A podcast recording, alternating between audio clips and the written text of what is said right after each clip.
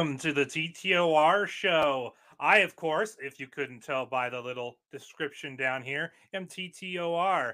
And the guy to what appears to be my left is none other than Brett Keane. Say hello, Brett. Hey, everybody. Make sure you connect with us on Rumble and Twitter. We're streaming through a lot of different locations right now, including YouTube. Follow us everywhere. And of course, this stream will be up on the radio. Absolutely. And that was actually a point I was going to bring up really quick, too, is that tonight we're streaming on multiple platforms. We're streaming to Brett's Twitter account. We're streaming to my Twitter account. We're streaming to my Rumble channel. We're streaming to Brett's Rumble channel. And then Brett threw in his YouTube channel just to have an even Steven five, even though that's an odd number. Maybe five's the magic number. I don't know. Equals five fingers or one hand. But yep, we're streaming on all the platforms. And should things get weird on YouTube, you know that you have two different Rumble channels and two different Twitter accounts you can watch this stream on if you need to. Which you should be able to find the links to my Rumble and Twitter channels in the description box of my streams. So that that's something that you guys can look for there. And as for Brett, he can give you the links to the other streams if he so chooses. So I hear that you were going through a rough time recently with your family and your daughter. What was the surgery she needed? Well, she was born with meningitis, which caused a condition called the hydrocephalus. It's a condition that causes what in the old days was referred to as water in the brain. So what ends up happening is she this she went through nine surgeries as a baby and then recently she was doing just fine but suddenly she started falling down. Then uh, my wife took her to uh, the hospital. We weren't sure it was going to be a serious deal or i would have went along with at this point. Unfortunately my daughter had a seizure while in the parking lot of the hospital ended up having some doctors and nurses come out.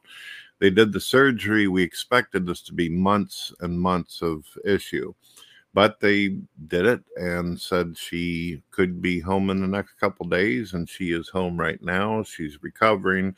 She's watching television and hopefully i don't have the volume up so high that she's got to hear me in here mumbling incoherent as her daddy tends to do. But she's she's good and that's why i'm in a more upsy type of mood right now. Yeah, as bad as what she went through this past weekend is, that is quite the good news to hear that she's already home and recovering. So that is definitely a bit of a miracle. Five in the morning on New Year's. Oof, goodness gracious.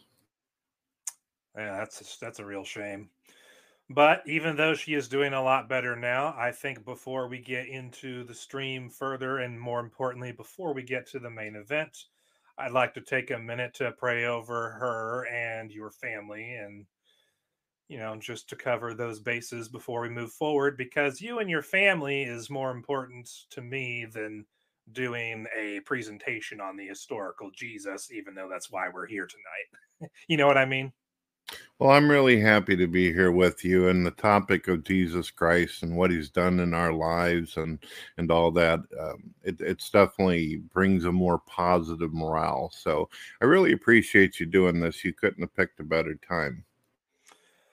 Apparently so, but let's pray. Lord, I am glad that Brett and me and those who are watching this stream, whether it be on X or Rumble or Brett's YouTube channel, I am glad that we can be together to basically congregate digitally, that we can exchange information and ideas, and more importantly, the truth about you without having to suffer any major legal repercussions. Although, Lord, you know that day is coming in the future.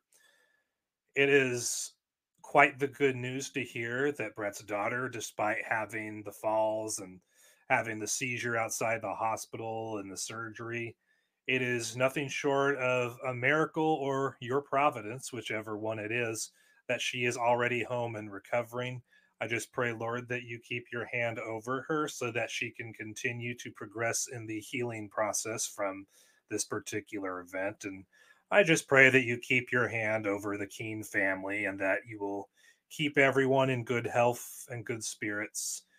and of sound mind, especially as we look at this crazy, wacky, tobacco world that we live in. And we see all the insanity going on all around us, especially in Western countries like the United States of America. So I just pray that you be with the Keanes going forward, not just in what their daughter went through, but in all their affairs. And I pray for the spiritual well being of everyone involved in this stream, either on the show or watching in the audience. In your name, amen. Amen. All right. So I see you there, Joe. and I also see Veckel there. And well, yeah, I see that other guy too, but this is not a show about taxes. okay, let's get my presentation on the road. Just got to see. Okay, I guess I'll just have to share my entire screen. Share. Can you see my uh, Open Office Impress on screen, Brett? It's coming through quite clear, sir. All right. And is it the full screen coming through too?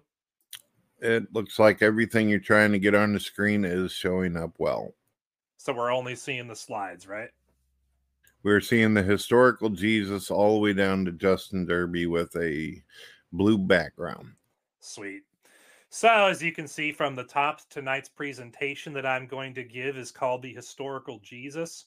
I actually put this presentation together back in 2017 and presented it to the now defunct Institute for Creation Science up in Gresham, Oregon. But then a couple years ago, I gave this presentation on my Joshu TV channel under a different series that no longer exists. But, you know, this is a new year and this is a new time because nobody on Rumble, nobody on Twitter, and certainly nobody on Quarter or any of the other sites I currently upload to have seen this presentation before. So this is a good time to do it for those guys, but it's also a good time to tell the truth about the historical Jesus and show that the Jesus of history and the Jesus of the Gospels are one and the same. Now, as for me myself, in case you're wondering about who I am, I have been a follower of the way or a Christian for 18 years. Basically, I got saved when I was 15 after growing up in a Christian home, and I'm still a Christian, a follower of the way to this day. And I started doing apologetics back in 2013 on blogspot.com, which is where TTOR originated. And I'm still going strong in that regard. Of course, I'm now also a TV producer for my church. So a lot of my time is spent working on content for them instead of my own ministry. But I still find a way to get stuff like this done. This here on the screen is my website, which you can find at ttor.site. It is a vast improvement over my previous website. And here you can find all my social media accounts. You can find my past God TV radio live streams. You can find past episodes of the TTOR show. You can find guest speaking information about getting me as a guest speaker. You also have pages for the various books that I've done. And even though I haven't done a whole lot of them, you can even find blog posts on the site. This on screen is my YouTube channel, which I don't really care too much about at this point due to all the censorship they've been engaging in for a long time. But I'm still on YouTube and I still upload videos offline. I just don't stream there anymore. This is my Rumble channel, which is one of the places we're streaming to tonight. I've been getting a lot more engagement on Rumble than I have on YouTube for quite a while now, getting good views. The sub count is growing, and it's just a more lively, happening place for people like me who cover the kind of content that I do. I'm also on BitChute, where I have over 2,300 subs, and I have, I think, close to 700,000 total video views now, making me one of the top creators on BitChute in terms of subscriber count and total video views. I think I'm actually in the top five or maybe the top 7% of creators on the site, which is quite remarkable to think about for someone like me. And then, of course, I'm on YouTube, which is another YouTube alternative. And then I have a Quarter channel, which Quarter is an open source alt tech alternative to YouTube that I started back in late May of last year.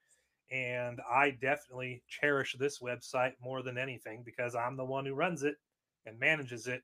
And there's real freedom for Christians to speak and tell the truth on my site. So that's another place you can find my ministry content. There's also my X account, which is another place we're streaming to tonight, formerly known as Twitter, and definitely much better now in terms of speaking your mind than old Twitter was. And then here's my Gab account, which I still maintain and have over 1,400 followers. Here I am on Getter, where I have over 400 followers.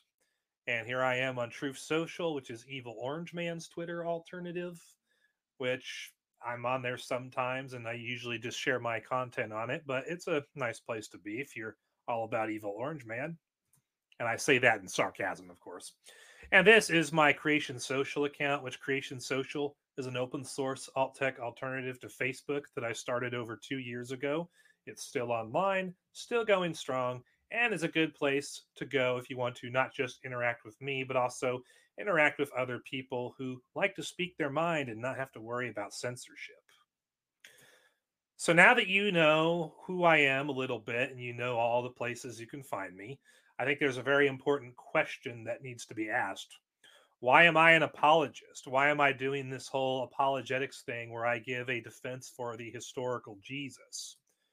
Well, it's pretty simple, actually. When you read the scriptures, you realize that we, as followers of the way are commanded to defend our faith through apologetics. 1 Peter 3:15 says always be prepared to give an answer to everyone who asks you to give the reason for the hope that you have, but do this with gentleness and respect.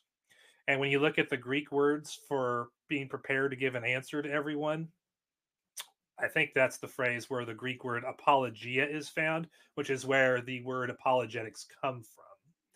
And that's really all apologetics is. Well, it's part of what apologetics is it's providing evidence for the truthfulness of your worldview. And in particular, it's in relation to the biblical worldview. But there is a second part to it because not only are we called to defend our faith through apologetics, not only are we called to defend our faith by presenting evidence of its truthfulness, but we're also called to debunk other worldviews. As 2 Corinthians 10:5 says, we demolish arguments and every pretension that sets itself up against the knowledge of God, and we take captive every thought to make it obedient to Christ. So it's not just a matter of defending your worldview, it's also a command to debunk other worldviews, which is why I've made so many videos over the years debunking old earth creationism, debunking atheistic evolution, debunking at times other religions like Mormonism, Jehovah's Witnesses, or as I've done a lot, debunking atheism. So that command is why I do those kind of contents where I'm debunking other worldviews. Now, tonight's presentation is three sections in particular. Section one What do the Roman historians say about Jesus? Because there's quite a few of them that have something to say about Jesus, and what they say is very interesting if you're not familiar with that material. Section two, we will be talking about when the Gospels were written, which I will explain when we get there why that's important. And the third and final section, and what I consider to be the juiciest section, is what did the historical Jesus say and teach? By then, we'll have established that both the Roman historians who wrote about Jesus and the Gospels that talk about Jesus are writing about the same Jesus at this point. And so when we've established that, then the teachings of Jesus will become a lot more interesting. But let's get into section one. What do the Roman historians say about Jesus? Well, I'd like to start off with a very interesting quote by Ellen Johnson, who went on to CNN Larry King Live back in April of 2005 and gave us this gem. The reality is, there is not one shred of secular evidence there ever was a Jesus Christ. Jesus Christ and Christianity is a modern religion, and Jesus Christ is a compilation from other gods, Osiris, Mithras, who had the same origins, the same death as the mythological Jesus Christ. Now, if you just took Ellen at face value and didn't investigate anything she said, this may sound pretty convincing to some. This may sound damning to others, but there's just one little problem. The first sentence Ellen claims that there is not one shred of secular evidence there ever was a Jesus Christ. And that's where all these Roman historians I'm going to quote from come into play. And the reason why it's important is because when dealing with the historical Jesus, it's important to know are there any secular historians who talk about Jesus as a historical person? It's also important to figure out if there were any secular people who wrote about Jesus and the early Christians in order to corroborate the story. Because as we see if other religions like Mormonism, we have no corroboration from other parties regarding the Mormon story. So, first up on the docket is Josephus. Josephus was a Jew who became a Roman citizen later in his life, and he was a historian from the first century whose works covered Jewish history. Josephus mentions Jesus in Antiquities of the Jews, Book 18, Chapter 3, Paragraph 3, but because of its kind assessment of Jesus in the Greek version, many believe that the Christians who preserved Josephus's work altered his original text in order to make it appear less insulting than Josephus usually was in his writings. Robert Eisler, an Austrian Jewish art historian and Bible scholar who lived from 1882 to 1949, reconstructed Josephus's passage to be based on a less complimentary approach that lined up more of Josephus's writing style in his other works. And it is this reconstruction that we're going to read because even in this reconstruction, you learn a few things about this historical Jesus. We read Now, about this time arose an occasion for new disturbances. A certain Jesus, a wizard of a man, if indeed he may be called a man, who was the most monstrous of men, whom his disciples called a Son of God, as having done wonders such as no man has ever done. He was, in fact, a teacher of astonishing tricks to such men as accept the abnormal with delight and he seduced many Jews and many also of the Greek nation, and was regarded by them as the Messiah. And when, on the indictment of the principal men among us, Pilate had sentenced him to the cross, still those who before had admired him did not cease to rave. For it seemed to them that having been dead for three days, he had appeared to them alive again, as the divinely inspired prophets had foretold, these and 10,000 other wonderful things concerning him and even now, the race of those who are called Messianists after him is not extinct. Well, when we look at that passage of Josephus that Eisler reconstructed, we learn that Jesus performed miracles. We learn that Jews and Gentiles alike became his followers. We learn that Jesus was regarded as the Messiah while he was alive. We learn that Pontius Pilate sentenced Jesus to death on the cross. We also learn that it was reported that Jesus had risen from the dead after three days. We learn that the followers of Jesus claimed that Jesus fulfilled all the ancient prophecies about the Messiah. And we learn that the followers of Jesus were still around at the time of Josephus's writing. Those are all very interesting details. And when we pool them together with the other details about Jesus that we're going to see from these other Roman historians, you'll see that the picture they paint of Jesus will look very familiar. Now, Celsus is up next on the docket. Celsus was a second century Greek philosopher famous for his attacks on early Christianity. While all of Celsus's works are no longer extant, which means that none of the manuscripts for them exist anymore, so we don't have any manuscripts of his work anymore. Origen, an early Christian theologian from the third century, used this quote from Celsus in Contra Celsum 128, which in Contra Celsum, Celsus was doing the point by point refutation, or Origen was doing a point by point refutation of Celsus's work. And so, like, he'd quote a bit of it and then write his response, quote the next little bit, write his response. Well, here's a quote from uh, Celsus that Origen gave. Born in a certain Jewish village of a poor woman of the country who gained her subsistence by spinning, and who was turned out of doors by her husband, a carpenter by trade, because she was convicted of adultery, that after being driven away by her husband and wandering about for a time, she disgracefully gave birth to Jesus, an illegitimate child, who, having hired himself out as a servant in Egypt on account of his poverty, and having there acquired some miraculous powers on which the Egyptians greatly pride themselves, returned to his own country, highly elated on account of them, and by means of these proclaimed himself a god. So we learn from Celsus that Jesus was born in Bethlehem. We learn that Jesus' father was a carpenter.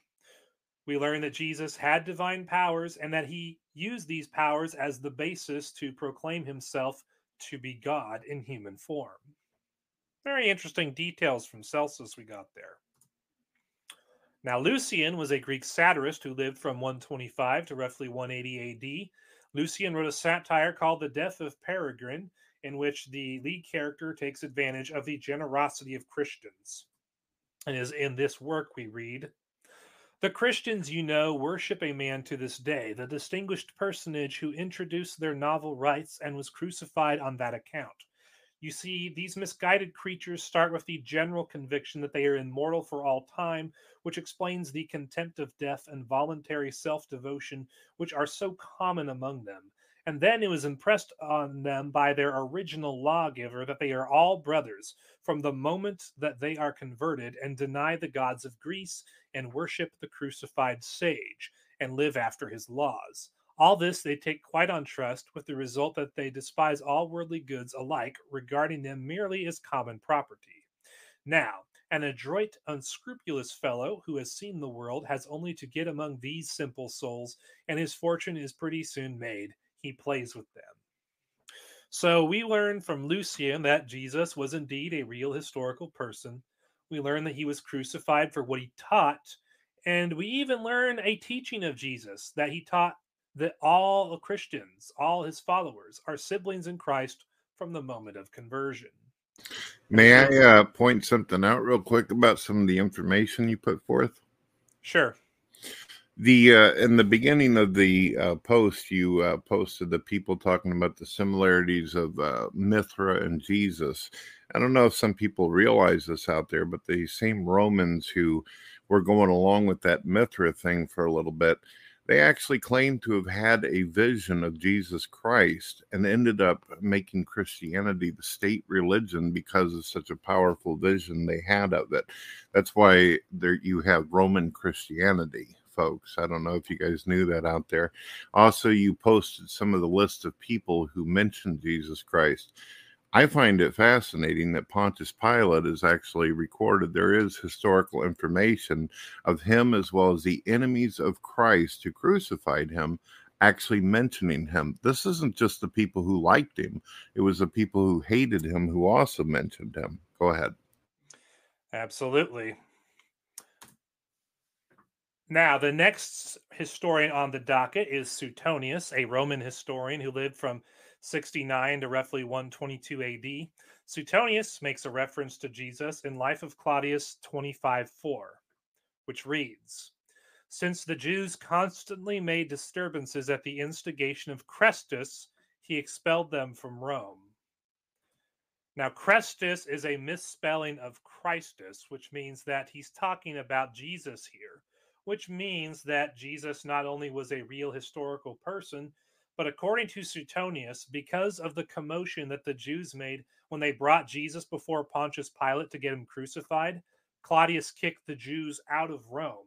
And if you read Acts 18 1 through 2, you can have this fact verified by another source of information. Because Acts 18 1 through 2 talks about the Jews being kicked out of Rome. This guy explains why they were kicked out of Rome. Surprise, surprise, it's what they had to do to get Jesus killed by Pilate that got them kicked out of Rome. May I also point out that they also had the two locations one where the tomb in which Jesus was buried, and they also had the location historically found where he was crucified. They call it the Golgotha. Go ahead. Yep. And that's also a place that's mentioned in the Gospels as well.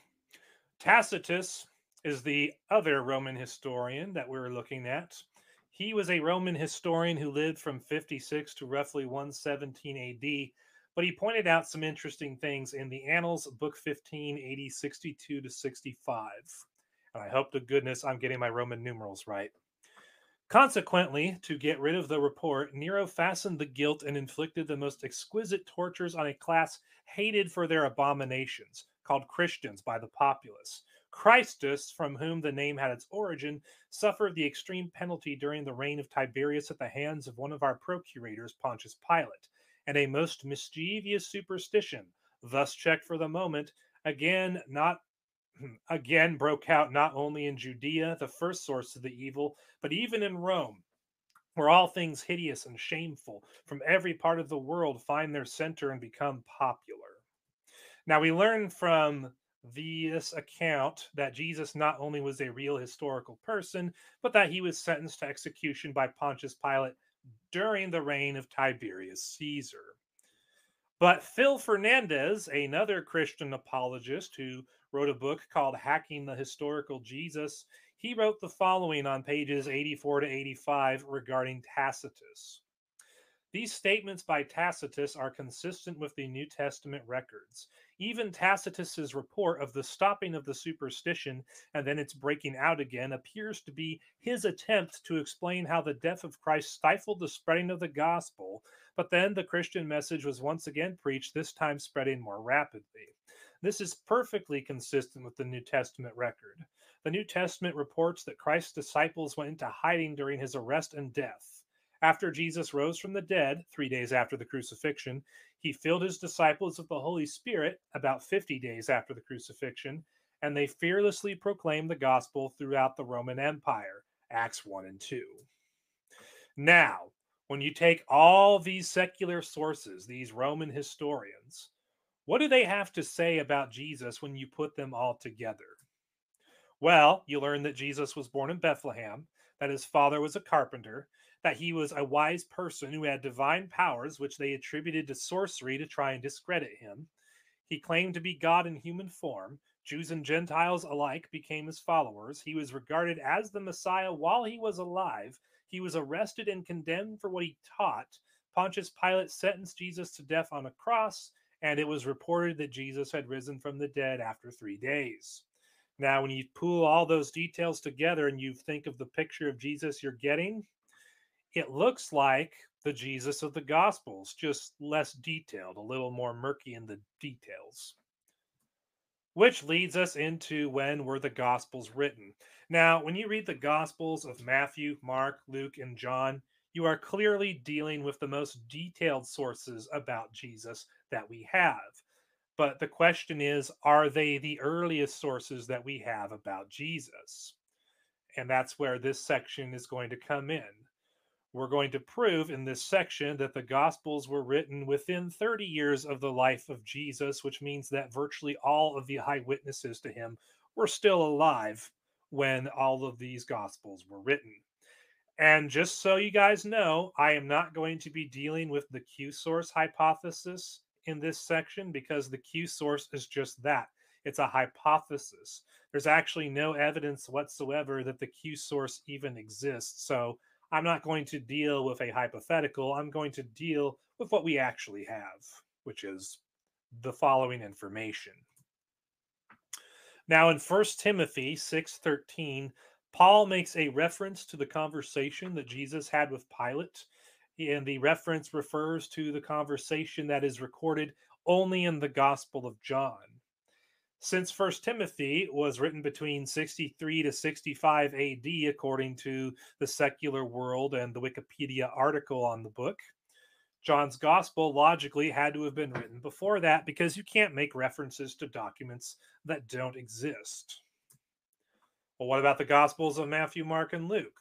Well, virtually all scholars agree that First Corinthians, which was Paul's first letter, was written between 53 and 57 AD. And just to show you the similarities here, 1 Corinthians 11 23 through 26. For I received from the Lord what I had also passed on to you. The Lord Jesus, on the night he was betrayed, took bread, and when he had given thanks, he broke it and said, "This is my remem- This is my body, which is for you. Do this in remembrance of me." In the same way, after supper, he took the cup, saying, "This cup is the new covenant in my blood. Do this whenever you drink it in remembrance of me." For whenever you eat this bread and drink this cup, you proclaim the Lord's death until he comes.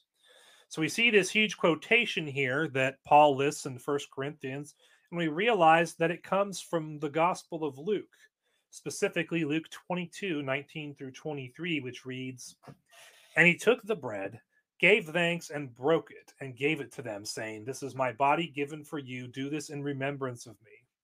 In the same way, after the supper, he took the cup, saying, This cup is the new covenant in my blood, which is poured out for you. But the hand of him who is going to betray me is with mine on the table. The Son of Man will go as it has been decreed, but woe to that man who betrays him. They began the question among themselves which of them it might be who would do this. So we can see that Paul is definitely using Luke as his source of information when he quotes Jesus' words at the Last Supper in First Corinthians. Now, since First Corinthians was written between 53 and 57 AD, this means that the Gospel of Luke had to have been written before First Corinthians, which makes sense because you can't make references to things that don't exist yet. And if First Corinthians is referring to Luke as clearly as Paul did, then Luke had to have already existed by the time First Corinthians was written. But it gets even more interesting. On page 166 of his book, Cold Case Christianity, famous homicide detective and Christian apologist Jim Warner Wallace had this to say about the Gospel of Luke. Luke often repeated or quoted entire passages that were offered previously by either Mark, 350 verses from Mark appear in Luke's Gospel, or Matthew, 250 verses from Matthew appear in Luke's Gospel. These passages were inserted into Luke's gospel as though they were simply copied over from other accounts. Since we know that Luke repeated and quoted passages from Mark and Matthew, both Mark and Matthew had to have been written before Luke. In other words, Matthew, Mark, and Luke were written within roughly 20 years of Jesus' life. And the only way you can disprove this theory of mine is if you can prove that First Corinthians and First Timothy were written much later than the current consensus is. If you could do that, then my theory would be wrong. But if you go with the consensus dates on the writing of First Corinthians and First Timothy, then you have to conclude that the Gospels were written within 30 years of Jesus' life, which means virtually every eyewitness was alive when John was written, and pretty much all of them were written when Matthew, Mark, and Luke were written. Now, when we look at the Roman historians who wrote about Jesus, if you take away Josephus, four of the five Roman historians wrote their documents over 80 years after the events took place, some of them closer to 100 years. The four Gospels, on the other hand, were written within 30 years of the life of Jesus, with three of them written within 20 years. This means that the Gospels are not only the most detailed sources of information we have about Jesus, but they are the earliest as well. And normally, when you're talking about the earliest and most detailed sources about a historical figure, historical scholars would be drooling all over that and they would be singing the praises of these documents because they would be considered the authoritative sources of information about that historical figure. But because this is about Jesus and it confirms the Bible, well, they're not so quick to jump on board the bandwagon of the Gospels being the earliest and most detailed sources we have about Jesus. Now that we know what the Roman historians said about Jesus, thus proving that there is secular evidence for Jesus' existence, and now that we know that the Gospels are the earliest and most detailed sources that we have about Jesus, this leads into our third and final section. What did the historical Jesus say and teach. There's going to be some stuff in here that will surely offend somebody somewhere. So buckle up. Jesus taught that you shouldn't believe anything unless the evidence supports it. Now, I know atheists and evolutionists and skeptics watching this will be blown away by this. Wait a minute. We're the ones who always tell people they shouldn't believe anything unless the evidence supports it. What's Jesus doing teaching this? Of course, then they'll probably ask me, well, how do you know that he taught that? Because when they think of Christians, they think of people who will believe anything regardless of how little evidence there is for it. Well, in John 10 22 through 39, we read the following Then came the festival of dedication at Jerusalem it was winter, and Jesus was in the temple courts walking in Solomon's colonnade. The Jews who were there gathered around him, saying, How long will you keep us in suspense? If you are the Messiah, tell us plainly. Jesus answered, I did tell you, but you do not believe. The works I do in my Father's name testify about me, but you do not believe because you are not my sheep. My sheep listen to my voice. I know them and they follow me. I give them eternal life and they shall never perish. No one will snatch them out of my hand. My Father, who has given them to me, is greater than all. No one can snatch them out of my Father's hand. I and the Father are one. Again, his Jewish opponents picked up stones to stone him, but Jesus said to them, I have shown you many good works from the Father. For which of these do you stone me? We are not stoning you for any good work, they replied, but for blasphemy, because you, a mere man, claim to be God. Jesus answered them, Is it not written in your law, I have said you are gods? If he called them gods to whom the word of God came, and the scripture cannot be set aside, what about the one whom the Father set apart as his very own and has sent into the world? Why then do you accuse me of blasphemy because I said I am God's son? Do not believe me unless I do the works of my Father. But if I do them, even though you do not believe me, believe the works, that you may know and understand that the Father is in me and I in the Father. Again, they tried to seize him, but he escaped their grasp. So we see here in this passage Jesus telling his enemies, hey, if you don't believe my claim to be the Son of God, to be God in human form, then believe the works that I'm doing because these works are the evidence that I am God, that I am God's Son, the Son of God, as it were. But in Mark 2 1 through 12, we read another interesting passage.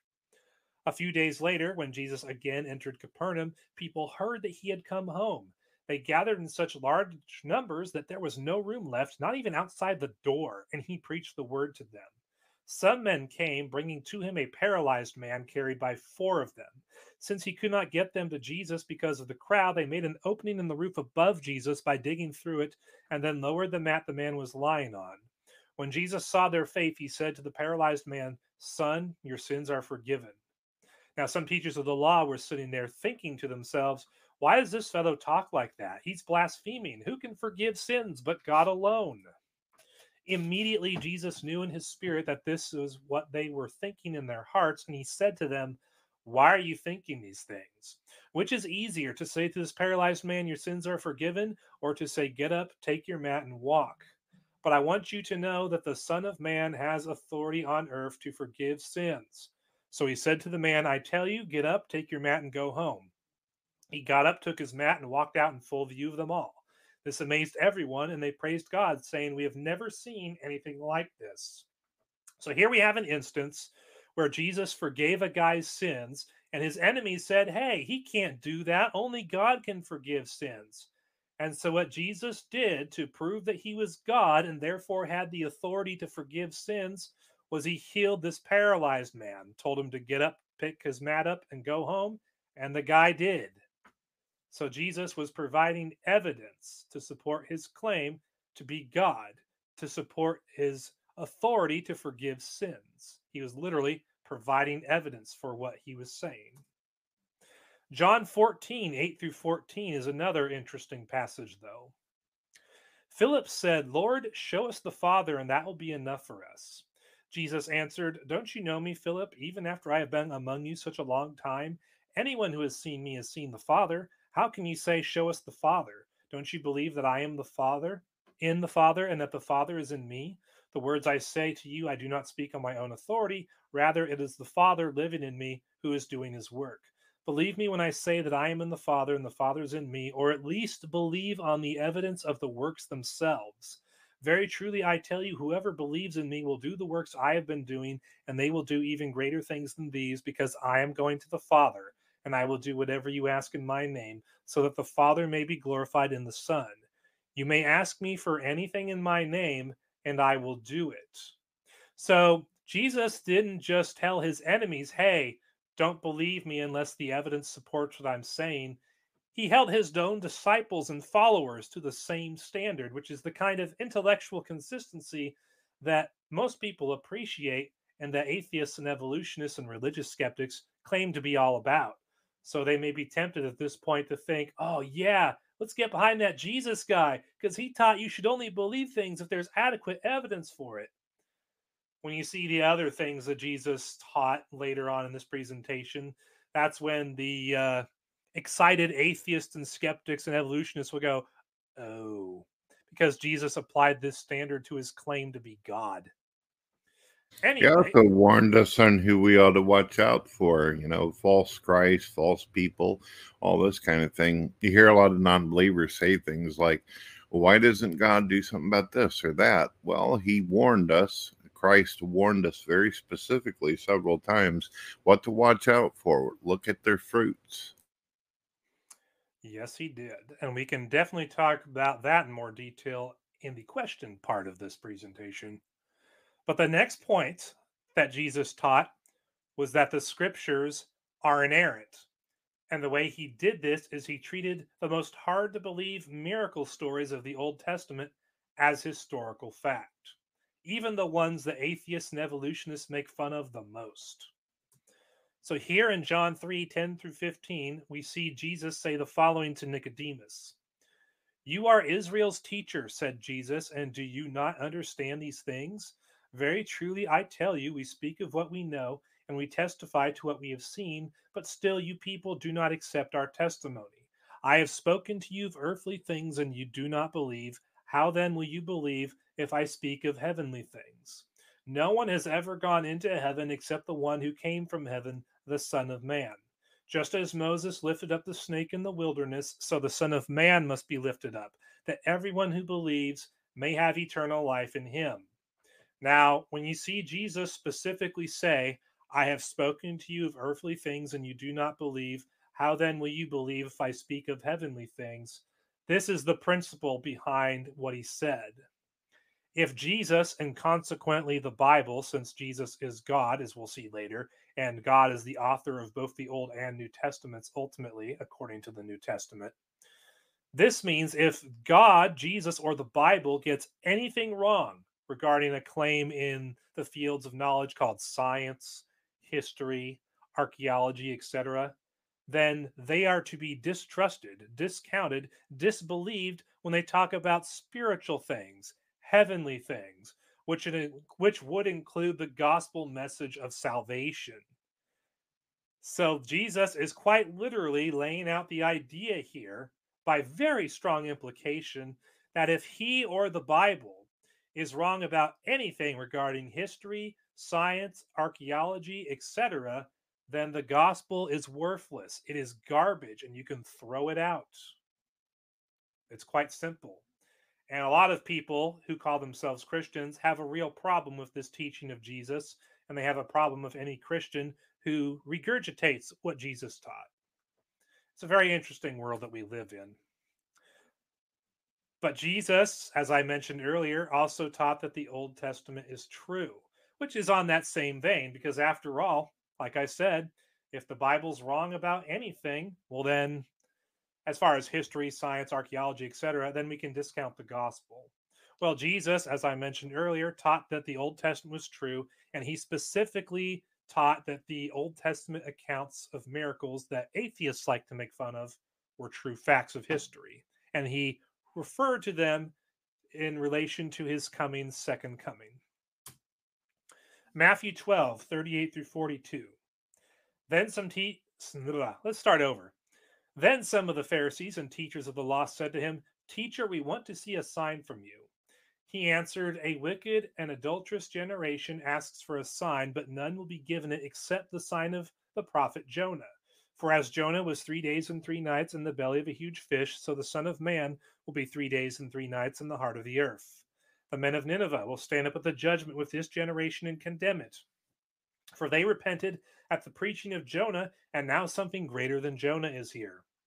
The queen of the south will rise at the judgment with this generation and condemn it, for she came from the ends of the earth to listen to Solomon's wisdom, and now something greater than Solomon is here.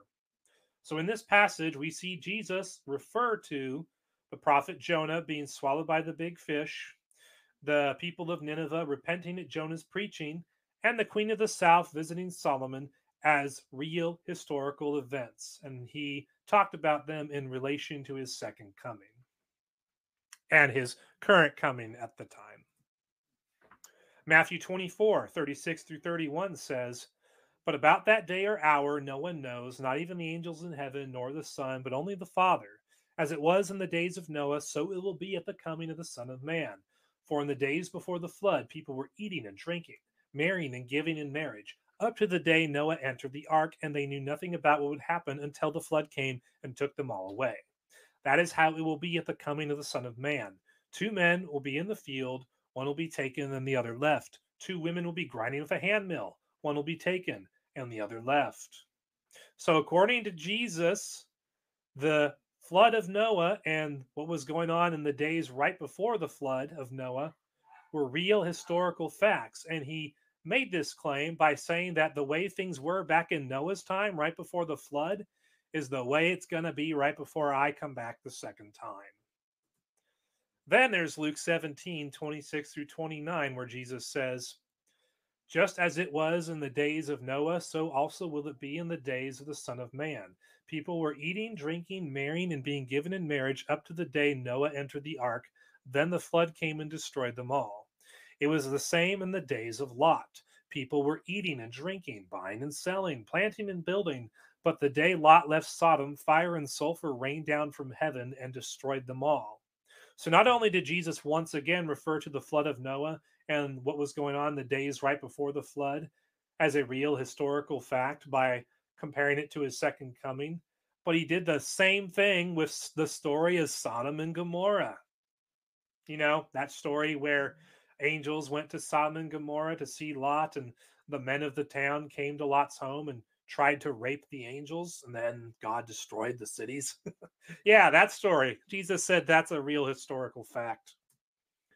Then there's Luke 20, 34 through 38, where we read Jesus replied, The people of this age marry and are given in marriage, but those who are considered worthy of taking part in the age to come and in the resurrection from the dead will neither marry nor be given in marriage, and they can no longer die, for they are like the angels. They are God's children, since they are children of the resurrection.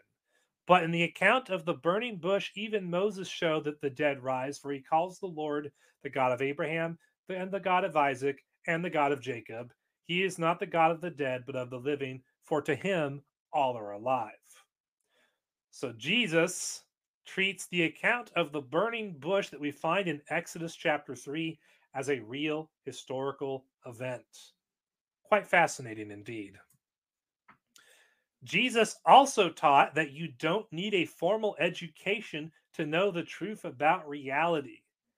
And I have learned firsthand that this is definitely true. But let's see the passage where Jesus did this. John 7 14 through 19 says, Not until halfway through the festival did Jesus go up to the temple courts and begin to teach. The Jews there were amazed and asked, How did this man get such learning without having been taught? Jesus answered, My teaching is not my own, it comes from the one who sent me. Anyone who chooses to do the will of God will find out whether my teaching comes from God or whether I speak on my own. Whoever speaks on their own does so to gain personal glory, but he who seeks the glory of the one who sent him is a man of truth. There is nothing false about him. Has not Moses given you the law? Yet not one of you keeps the law. Why are you trying to kill me? Now, when they said, How did Jesus get such learning without having been taught? What was meant by that is that Jesus, even though they called him rabbi, he was technically not a rabbi. He did not go through the rabbinical education system that all the other rabbis back then went through, but he did the work of a rabbi and no one could ever prove him wrong about anything, so they called him rabbi because he did the work of a rabbi. And notice what Jesus says here. He says that anyone who chooses to do the will of God can find out whether Jesus' teaching comes from God or whether he's speaking on his own.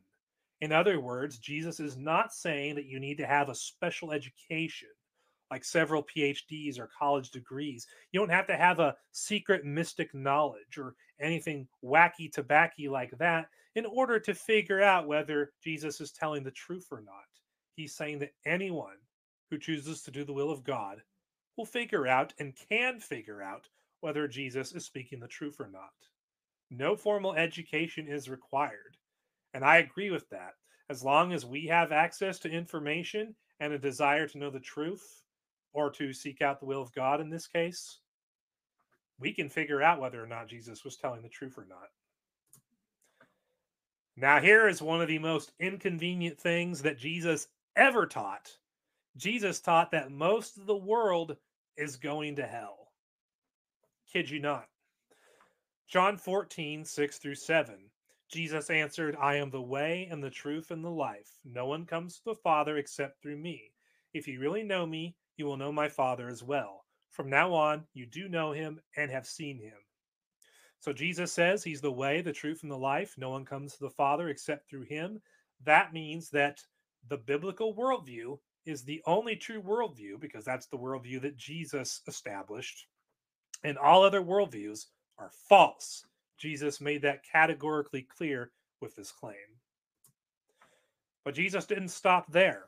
Matthew 7 13 through 14, Jesus said, Enter through the narrow gate, for wide is the gate, and broad is the road that leads to destruction, and many enter through it. But small is the gate, and narrow the road that leads to life, and only a few find it. So, according to Jesus here, the majority of the world is going to be annihilated at the white throne judgment at the end of time. And that's after they've spent their time in hell. But relatively few people are going to spend eternity with him and the Father in the kingdom after it's established on earth. But it's not just unbelievers that Jesus applied this to. Matthew 7 21 through 23, Jesus said, Not everyone who says to me, Lord, Lord, will enter the kingdom of heaven, but only the one who does the will of my Father who is in heaven.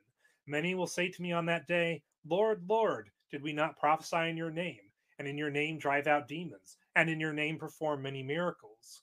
Then I will tell them plainly, I never knew you. Away from me, you evildoers.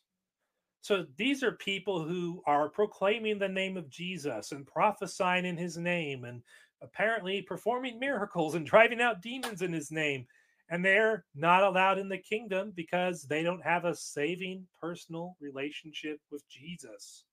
I know when I read this passage, it's very sobering to me because basically, if you take what Jesus said seriously in this passage, you have to examine yourself carefully and on a fairly regular basis just to make sure that you really are seeking the Lord and that you really are submitting to Jesus because if you don't got that saving personal relationship with him, you ain't going to be in the kingdom according to Jesus.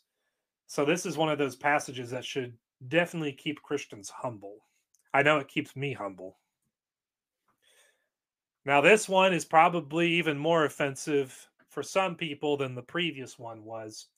Jesus taught through implication that young earth creationism is true. Now, I know the immediate knee jerk reaction to that for most people is to freak out and go, What the heck are you talking about, Justin? That can't possibly be true. Some people will be more honest, though, and say, Well, how did Jesus teach that young earth creationism is true. Explain that one to us, Justin. And for those people, we will.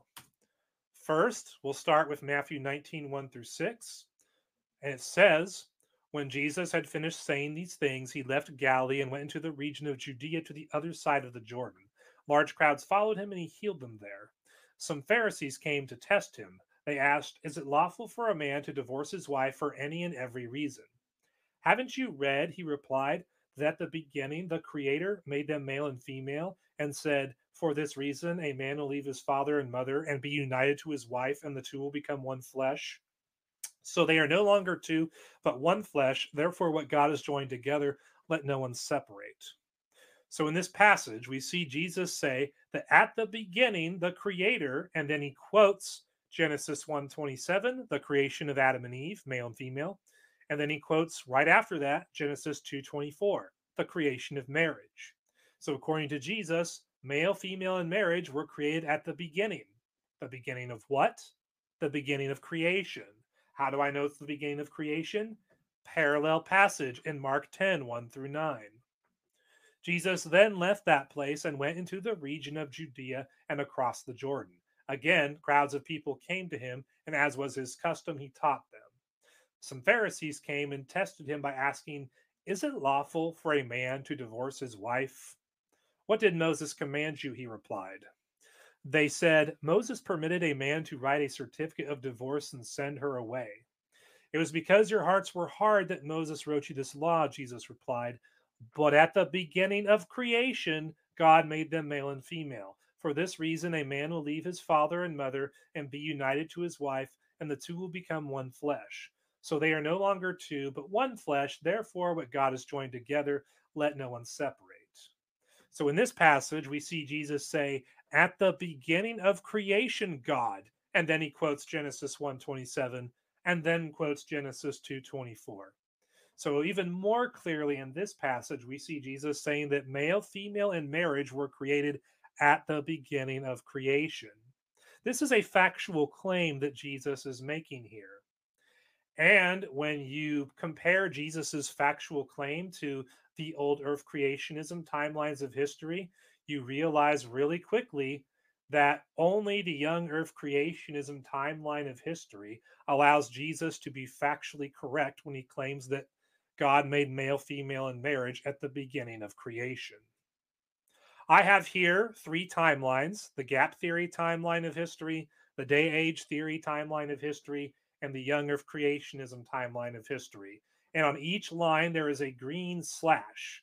And that green slash is the point where Adam, Eve, and marriage were created on these timelines.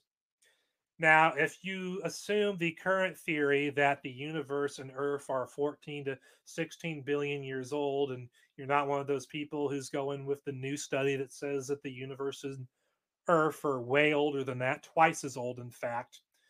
If you go with the traditional timeline for gap theory, you have Adam and Eve being created 6,000 years ago on a 14 to 16 billion year timeline that's virtually at the very end of the timeline. That is almost the polar opposite of the beginning of creation. Then you have day age theory timeline, which would have Adam and Eve being created a couple billion years ago on a 14 to 16 billion year timeline, which is not as close to the end of the timeline as gap theory would have it, but it's still nowhere near the beginning, as you can see on the graph. But then there's the young Earth creationism timeline of history, where we have Adam and Eve being created six days into a 6,000 year timeline. Created on day six of a 6,000 year timeline. That's like occurring at the 10 second mark of a three hour movie. That's virtually the very beginning.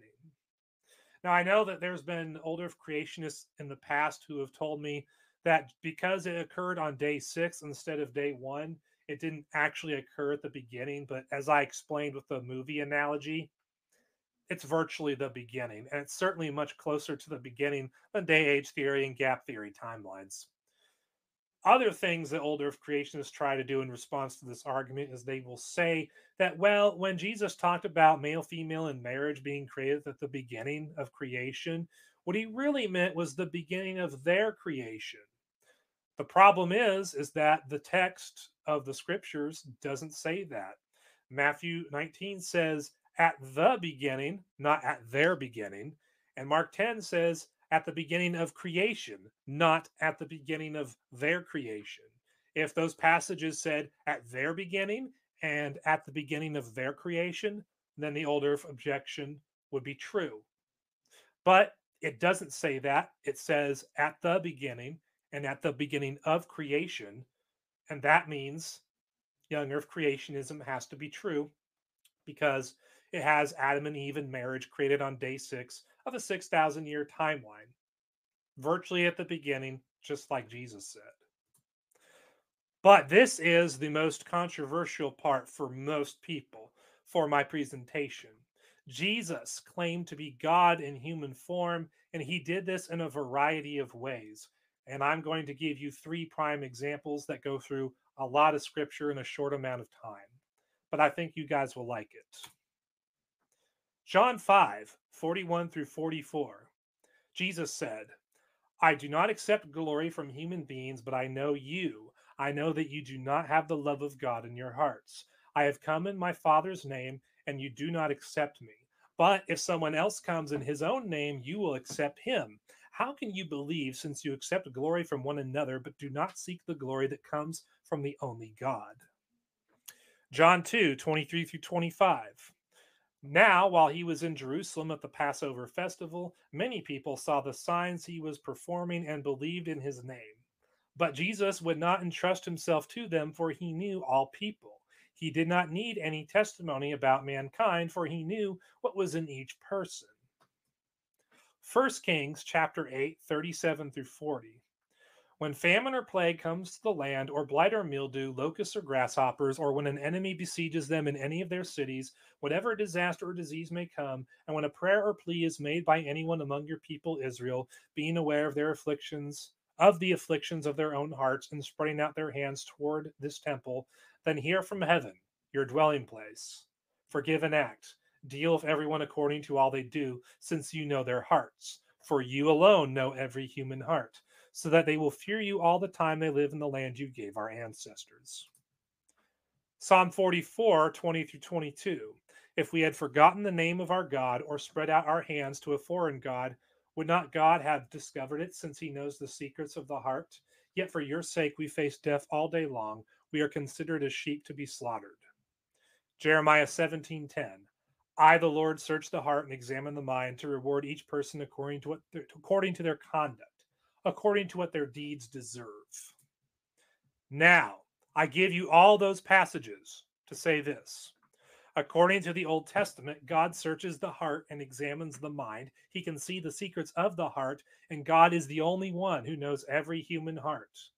Jesus claimed to know that the Jewish leaders he was talking to had no love of God in their hearts. And John 2 23 through 25 states that Jesus knows all people and what is in each person. Therefore, by claiming to know what was in the hearts of his listeners, Jesus was claiming to be God. Now, this is an interesting one. Matthew 21 14 through 17. The blind and the lame came to him at the temple, and he healed them.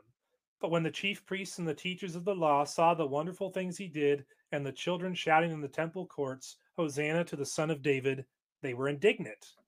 Do you hear what these children are saying? They asked him. Yes, replied Jesus. Have you never read, From the lips of children and infants, you, Lord, have called forth your praise? And he left them and went out of the city to Bethany, where he spent the night. Psalm 8, 1 through 4. Lord our Lord, how majestic is your name in all the earth. You have set your glory in the heavens. Through the praise of children and infants, you have established a stronghold against your enemies to silence the foe and the avenger. When I consider your heavens, the work of your fingers, the moon and the stars which you have set in place, what is mankind that you are mindful of them? Human beings that you care for them. So, as we see in those two passages, the children at the temple were worshiping Jesus, and the religious leaders were upset by that. They wanted Jesus to stop, but Jesus referred to Psalm 8 to justify allowing the children to worship him. In Psalm 8, we see children are praising God, and yet Jesus refers to that psalm to justify allowing children to worship him. And by doing so, Jesus was claiming to be God. Matthew 11 27. All things have been committed to me by my Father. No one knows the Son except the Father, and no one knows the Father except the Son and those to whom the Son chooses to reveal him in this verse, Jesus claims that he is so incomprehensible that it takes God the Father to fully understand and comprehend him. He also claims that he's the only one who can fully understand and comprehend God the Father, and that he can choose who he wants to reveal God the Father to. Therefore, Jesus is making himself indistinguishable from God, which makes him by default God. Now we come to the conclusion of tonight's presentation. When you examine the writings of Josephus, Celsus, Lucian, Suetonius, and Tacitus that we saw in section one of this presentation, we realize these things. They say that Jesus was a wise man, but they don't talk about what he taught that made him wise. The Gospels do. They say that Jesus claimed to be God, but they don't tell you how people reacted to that. The Gospels do. They say that Jesus performed miracles in support of his claim to be God, but they don't describe any of the miracles. The Gospels do. They say that Jesus was put to death on a cross by Pontius Pilate, but they don't record the conversation between Pilate and Jesus like the Gospel of John did. And when we look at the Gospels, we see that the Gospels tell us that Jesus told both his disciples and his enemies alike that they should believe his claim to be God in human form on the basis of evidence. The Gospels also tell us that Jesus never had a formal education, and yet he understood the Old Testament better than the religious leaders and the people of his day. We also see in the Gospels that Jesus taught that the scriptures were inerrant and that the most hard to believe miracle stories of the Old Testament were historical facts. Jesus also taught that the only way to heaven was through a personal relationship with him and that the majority of the world is going to end up in hell, including a lot of people who call themselves Christians and who seem to be legit Christians. Jesus also very strongly and implicitly endorsed young earth creationism by teaching something that can only be true if young earth creationism is true. Mainly, he taught that male, female, and marriage were created at the beginning of creation. And last and most importantly, we saw in the Gospels that Jesus claimed in a variety of ways that cannot be refuted that he was God in human form. While most people are willing to accept the fact that Jesus was a historical person who really lived, they will deny what the historical record tells us that Jesus said and did. And the reason why these people in academia, especially the secular religious professors who were like, oh, yeah, there definitely was a historical Jesus who was put to death by Pontius Pilate, but everything else about him that's recorded in the Gospels we reject. The reason why they do this is because the truth about Jesus is too inconvenient to them. They can't handle it. It's way too inconvenient to what they want to do mainly rebel against God. But now that you know about the historical Jesus, I'll briefly summarize the gospel message of salvation that he brought us and that the Bible as a whole brings us. And on my Rumble channel, you can find a video I did where I give the entire gospel in its full scriptural glory with scriptures everywhere supporting each and every point of it. But in summary, this is what the gospel is human beings are fallen, we're born of the sin nature. We rebel against God in our flesh. And unrepentant sinners, which at one point we all were, have it coming. Because God is a holy and perfect judge, and he cannot be bribed or corrupted. And so when he sees all of the evil that we as human beings commit, when he sees all the crimes we commit when we violate God's laws, he has to punish us he has to throw us into the lake of fire at the end of time and wipe out not just our bodies, but our souls. But as infinite as God is in his justice and his wrath and his vengeance, he is also infinite in his love and his mercy. And so, even though there was nobody forcing him to do it, he decided to come to the earth 2,000 years ago as Jesus of Nazareth, and he went through the ultimate sacrifice on the cross, paying the penalty for all sins, past, present, and future, so that if we will repent of our sins, bow our knees to Jesus, and enter into a personal relationship with Him, His sacrifice on the cross can be applied to our sin ledger, and we can be made right before God, and we can therefore spend eternity with Jesus and God the Father and the Holy Spirit in the kingdom and that includes the kingdom that is established on earth at the end of time. That is the gospel message of salvation, and that is what Jesus brought us back in the first century. And I very much look forward to his second coming. That is the end of the presentation, and this is the part of the TTOR show where anyone is welcome to ask me questions about anything, or since Brett is here, ask him questions about anything. Well, I would like to uh, acknowledge a couple other things that people might be interested in. I understand when non believers listen to Christians talk about the history of Jesus, they immediately shut down and go into the twilight zone. So, if you, if I might suggest for those out there, there are quite a bit of atheist skeptics who are also historians who ended up looking into the historicity of Jesus Christ. One of the most popular ones, who was a, who used to be a famous atheist, his name was Bart D. Ehrman, mm. E H R M A N. He wrote a book that Jesus exists, a historical argument for Jesus of Nazareth. He's also been on his own podcast and shows actually describing the many different evidences he found for Jesus.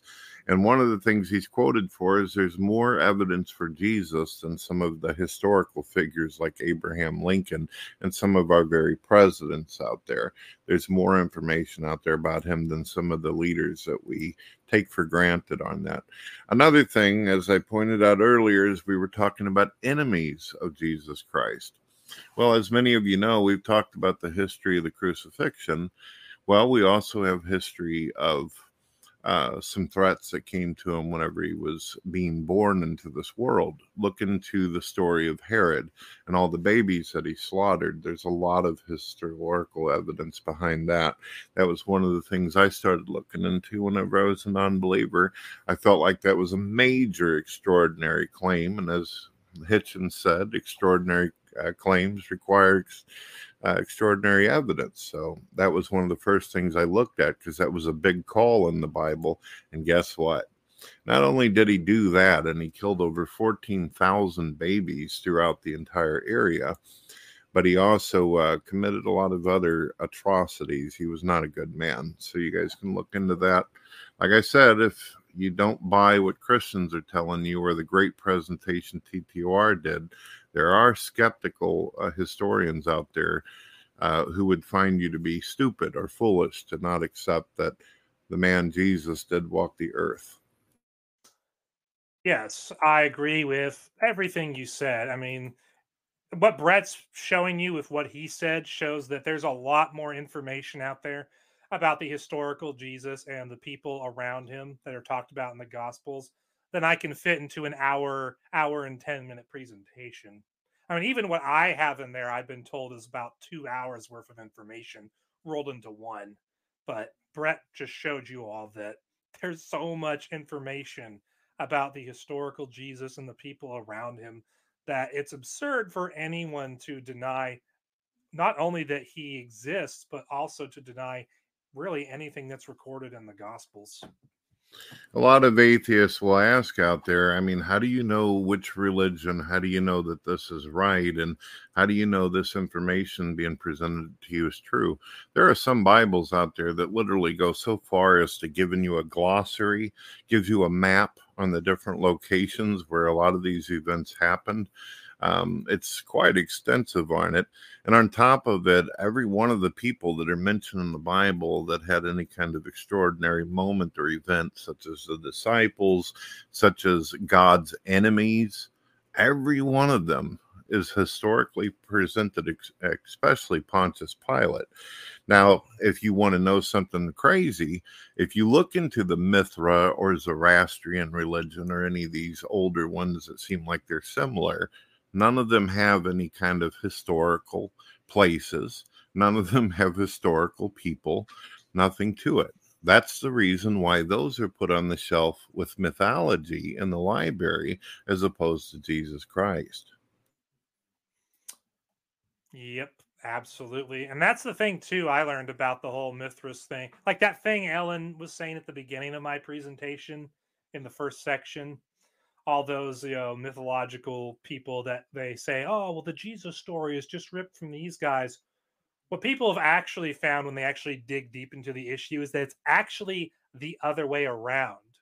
Any similarities that these other figures who are completely mythical have with Jesus, they didn't have these similarities during the time of Jesus. It was after Jesus and after the Christian church started in the first century that the stories around these mythical figures were changed to uh, represent any kind of similarity to Jesus Christ. There's one thing, too, unfortunately, some religious people even forget, and I know a lot of non believers don't realize this, but the Bible is not just one big old book. It's not some kind of story from beginning to end. It is a collection of historians. It is a collection of uh, people who shared the information throughout generations of generations.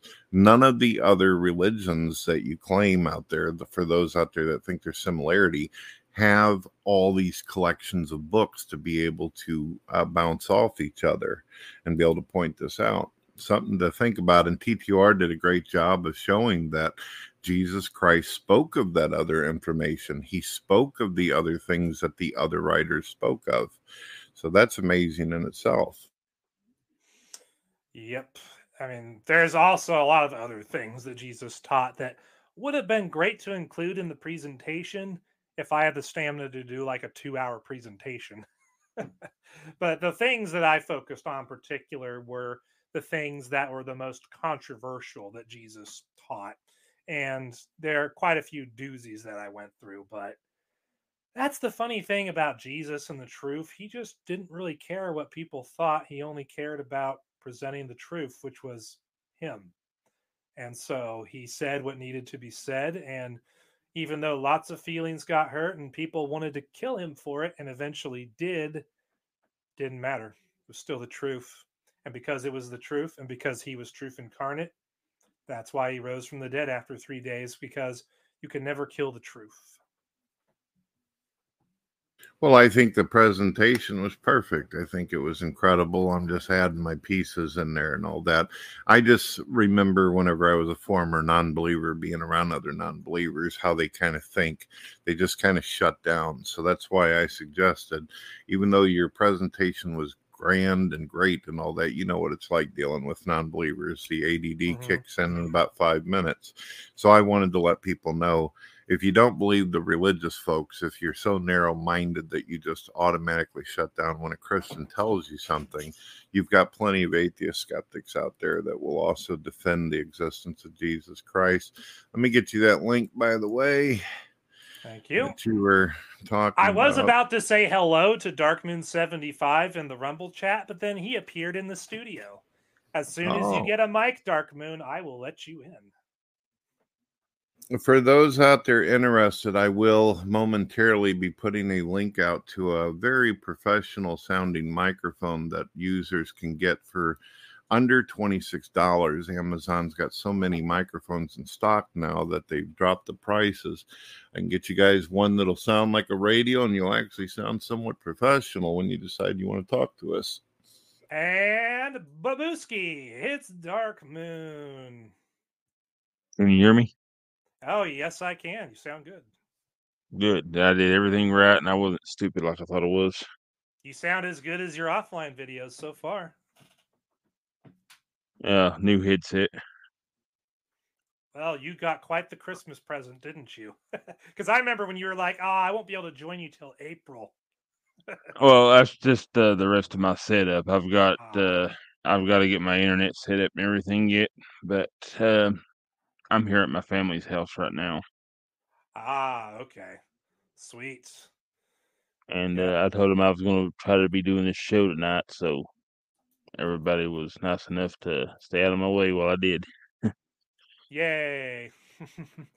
I've definitely been looking forward to this day, that is for sure, because you, Dark Moon, have been definitely one of the biggest advocates for Quarter, and you've also done a good job of making use of other alt tech sites that exist, as well as using mainstream sites like YouTube.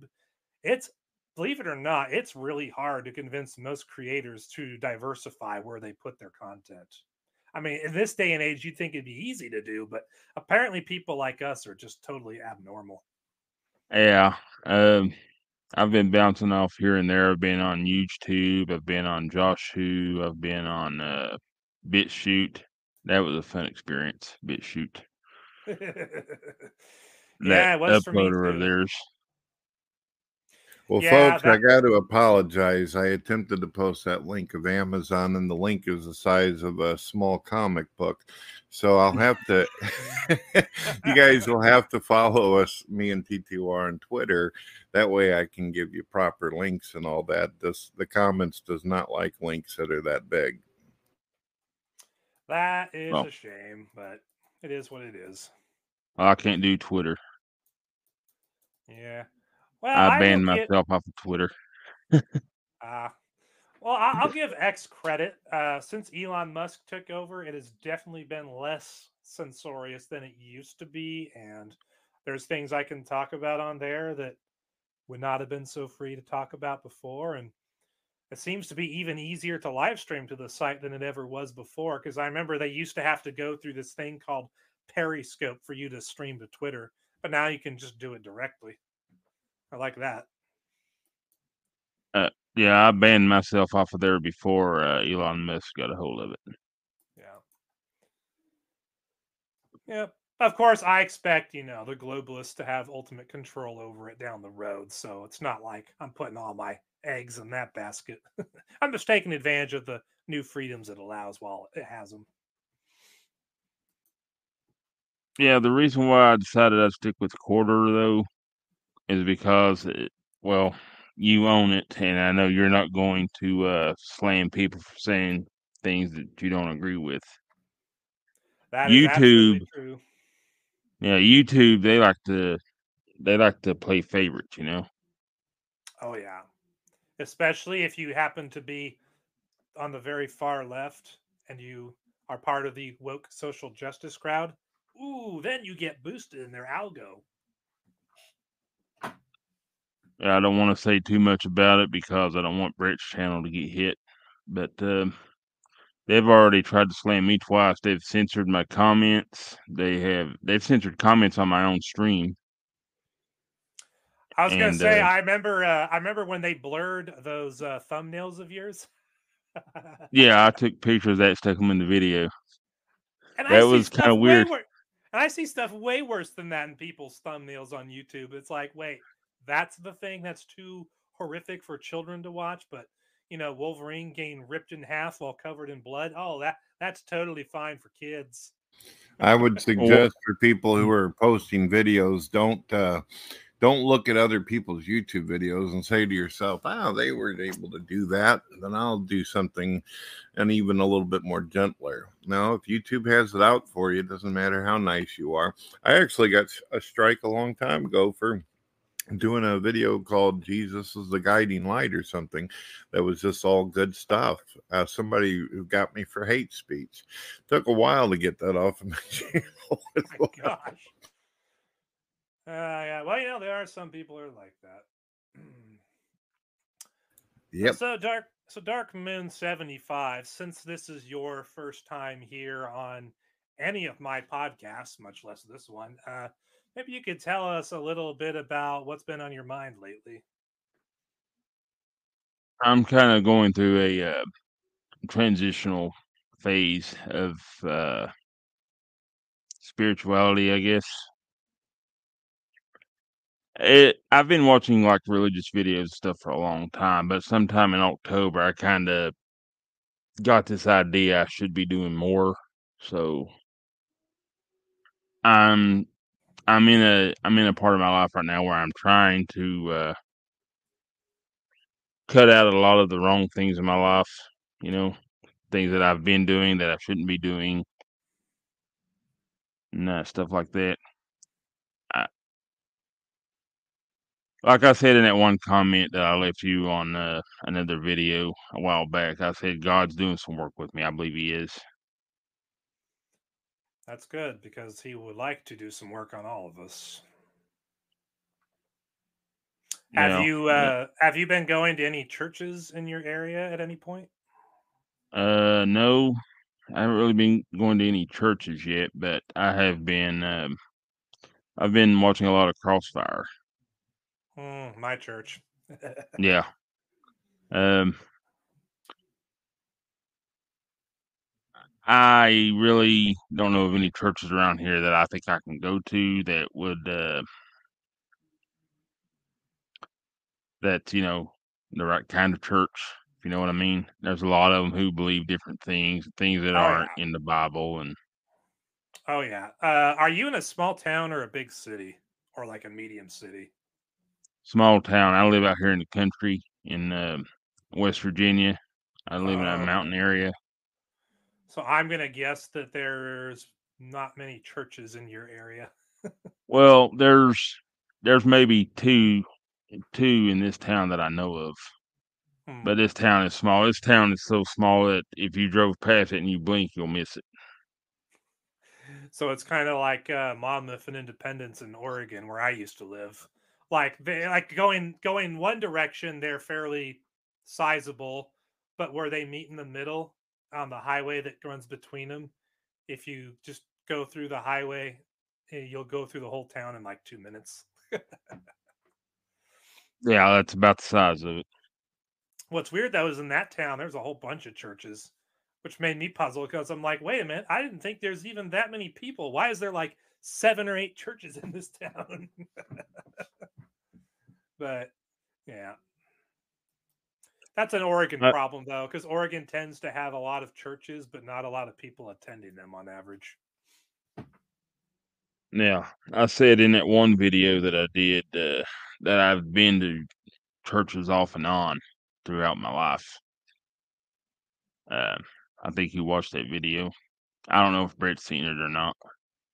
For the audience watching this, uh, can you talk a little bit about what that last church you went to was like? Last church I've been to was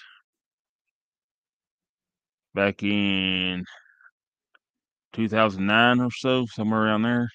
2009, 2010, somewhere around there. That's about a long time ago. Yeah, we had a good pastor and everything. And uh it wasn't really a church. He was uh down to having to have church services in his home. So that's where we went. Home church. I know what that's like. Uh, he he called it uh uh church like they had back in the days of Jesus is what he called it. Where Yeah, I two or three are gathered in his name yeah, because when you read the book of Acts, you see that they met in their homes as well as in the synagogues when they could. But home Right. churches are totally, you know, totally Christian thing to do. Uh, th- that's really the last church I've been to, and as far as I know of, that pastor has fallen away. But he's still a good man and everything. But he's he's fallen away. He's let things get to him here So and he there. left the faith. He left the faith. I don't know about leaving the faith. I don't think he left the faith. I think he just uh, backslid. I guess would be it. Hmm, so basically, he just quit being a pastor and lived a Yeah, a less than perfect life for for kindness sake. yeah. That's like I said. He's always been good to me. So yeah, I'm trying not to say anything bad about him. right. I get that. Yeah, I've I've been to a lot of churches over my life too, especially when I was in college, going to different towns and cities. So I got to be exposed to more what churches are like, and yeah, a lot of them I could definitely do without.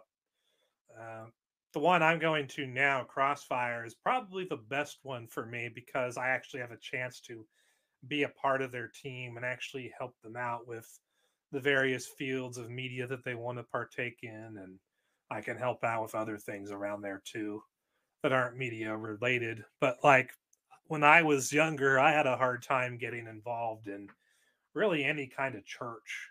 I mean, even the ones I would consider good, they expressed no interest in having me help out with anything when I asked. So, yeah, I I can see where a lot of people get uh, turned away from the faith based off of the way that churches behave and Christian people behave. But A when you lot of them find are a good one, churches. when you find a good one, it's very fulfilling.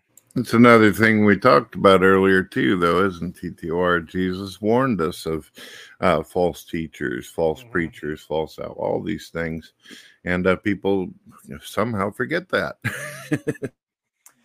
Yep, right there in Matthew 7, I believe it is, because it's right around the same area where it's I was quoting from in my sermon.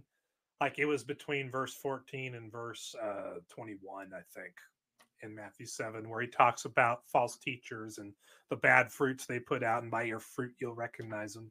That's all in that same passage. It's pretty entertaining reading, actually. But it's also totally true. And it also talks about that in some of the other New Testament books. I think First Peter is the other one that talks about false teachers and how dark and despondent they are in their souls, and basically you need to just disregard everything they say and not have fellowship with them. I mean, But yeah, I think I think mostly what I've been trying to do, I don't know if it's right or not, but I've mostly been trying to uh, get my ministering from, you know, the crossfire videos and I've been If talking been, my sister, she goes to church. Hmm. have you ever been to her church? No. Uh, Uh, she just recently started going. She's trying to get right with God too because she's um she's ill, she's diabetic, she's older than I am, hmm. and she's she's been through a lot of things. Yeah. Yeah, I know what that's like. My dad's best friend is diabetic, so I've seen what that can be like. Yeah, my dad was too. Yeah, my wife and uh, brother unfortunately also suffer from uh, being a diabetic. My brother's got to do the shots, and my wife not as often. Uh, they've got a pill now that helps a little bit with that, and of course, stress ain't too good on it. My sister just recently started taking shots, I think. She used to take pills. But um yeah, that's about it. That's about all I got to say on that subject. Well, Dark Moon, if you don't mind, since it's your first introduction, why don't you tell folks a little bit about yourself and what kind of videos you make? Uh well, when I started YouTube back in 2010, I was doing like mostly just gaming videos. And even back then, I noticed a, a couple of things that wasn't right about it because when I was doing videos for them back then, back in 2010, which is when I got my first channel up, I think the one I have now is my third channel. When I got my first channel going, um, they would they would uh, cut out some of the music I had in the games I was playing. They would cut that out and pretty much mute the whole thing. So me doing commentary was there was no point in me doing it. And um, Oh yeah, I found that to be uh, held to live stream something like Bethesda games because they like to have radios playing in the background, all that '50s music, which I enjoy, but doesn't do good for copyright. No, I used to uh, I used to play like the older games. They would copyright they would copyright the music in the game itself, and they would end up muting that. So when they muted that, they would mute my commentary with. So I basically ended up having a video with no sound, and no one wants to watch that. I started my second channel around uh, 2013 or so, and deleted that one in 2017 thanks to uh, this dumb situation I got myself in with the uh, woman I was talking to. She ended up planting this weird idea in my head that there were trolls out to get me. And she was so convinced of these trolls that she talked me into deleting a lot of my stuff that was online. I ended up deleting my channel. I ended up deleting uh, my account from this writing site that I was on. I backed up my stuff first because I had over like 200 and some works up on that. And uh, she has pretty much vowed to make my life a living hell if she ever found me again. So. Um, yeah, a lot of my uh, a lot of the circles I'm in with my riding and whatnot, I've made friends with a lot of uh, female riders, and we keep in touch a lot, and we're just friends. That's all we are. But she was under this impression that I every woman I talked to, I was fooling around with, even though I've got friends. I've got friends in Arizona. I've got one in Colorado. I've got one in Canada. I've got one in Argentina. But somehow I'm flying all across all across the world meeting these women. You know, Without leaving your room. Magic trick. Yep. magic. we got a But, magician here, uh, Brett. Yeah, she she once told me that uh, when she did get up with me that she's going to end up slitting my throat in my sleep. So I was like, you know what? No, I'm I'm kind of this is this is too high maintenance for me. I'm getting out of this. I ended up cutting her off. I blocked her on everything. That sounds I mean- like what we call a fatal attraction. yeah. Uh, here's the funny thing. I didn't know. I I didn't even know halfway through the relationship uh, until halfway through the relationship that she was already married. Ooh, she kept that little secret from you, huh? No, Oh no. but uh, you know, it it did kind of hurt at first when I ended up breaking it off. I broke it off in like um, April of 2019. Mm. It hurt a little bit because because she was beautiful, she was nice to look at and everything, but not all of her cogs were turning. You know what I mean? Yeah, I kind of figured that part out when she talked about uh, wanting to slit your throat while you were asleep and all the other creepy stuff she was doing. But uh, a lot of the a lot of the uh, people I've met through writing, I still keep in touch with. We're friends on Facebook. Uh, I have a Discord. I talk to one on. Um, there are a few who are also video creators. I keep in touch with them. Sweet. Do they do like writing videos or do they just do other kinds of videos? Um, I had one. She stopped doing them, but she used to like read her poems in videos that set to inspirational music and stuff. She used to do that. Hmm. She doesn't do that anymore, as far as I know of. Yeah, with the way YouTube censors and music uh, being played in your video these days, it's kind of hard to do that. Yeah, Un- unless you YouTube. a- That's a that's a lot of the problems is that they stop using YouTube because of all of that sorts of stuff that they do on there. But that is one of the nice parts about X and Quarter and Rumble is that we don't have uh, that kind of TOS community guideline. So basically, as long as you aren't trying to claim credit for something that's not yours, uh, free to use it. Yeah, that's why- one of the reasons why I'm sticking with Quarter. And that's the way it should be, for really. I mean, it's pretty easy to figure out when someone's trying to take credit for something they didn't make and when they're just doing something with that because they think it goes cool with their video. I mean, I think we can all tell that. Yeah, I mean there is such a thing as fair use. Exactly. That's part of that is fair use. I used to uh, have my stuff going up on uh, Joshu too, but he had like some kind of server snafu, and it ended up deleting everything but three of my videos. Really? Yeah. I, I asked him about it. I said, "Why did you delete my stuff? I was was in violation." And he said, "No, we had a server mishap when we were moving the videos over, and we ended up losing all your content." I was like, "Oh, I don't want that to happen again." So, Yeah. quarter it I- is. Yeah. I still talk to Josh. He's totally for free speech. So when he tells you that something like that happened, it's what happened. Yeah, his that's what main- I figured. his main problem right now is money. Eh, I don't know if he's going to be able to keep his site online moving forward or not. Yeah, he lost Loop already. I think Yeah, I was Which on is there for a while. Yeah, which Yeah. is sad because I liked Loop. Loop was very functional and clean, and had an app in the Mighty Network section of the App Store, and it was great.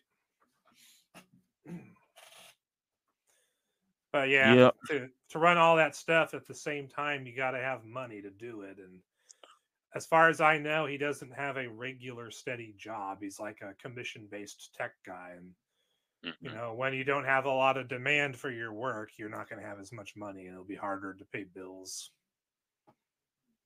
Yeah, that that makes sense. And plus, he does a lot of this stuff. He does a lot of this stuff for people, and he want. He, I know he wants to help people and everything. Yeah.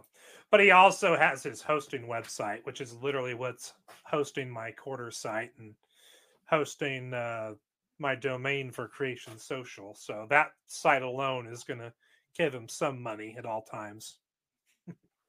At least he can eat. That's true. Very true.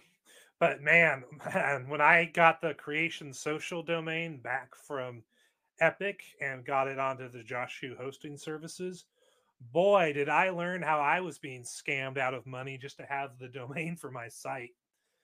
Over on Epik, they want to charge me $130 a year just to have the URL creation.social. To have the same URL domain on Joshu hosting, 30 bucks a year. That's a hundred bucks saved right there. That's what I would call a grifting scam right there. I mean, they're charging me a hundred bucks more for the exact same service I'm getting at Joshu hosting. It's like, Right. really? I Uh, thought Epik was about all that freedom of speech stuff. oh, they are. They just you know want money for it. Yeah. Then I can again, understand supporting, but not like that. Yeah. Hmm. So, Brett, we've had Dark Moon hold the floor for a while, and I held the floor for a long time with my presentation. But what is going on in the life of Brett Keane, the content creator, not Brett Keane, the man? Well, besides the uh, daughter issue that we talked about earlier, I also had some issues with the plumbing.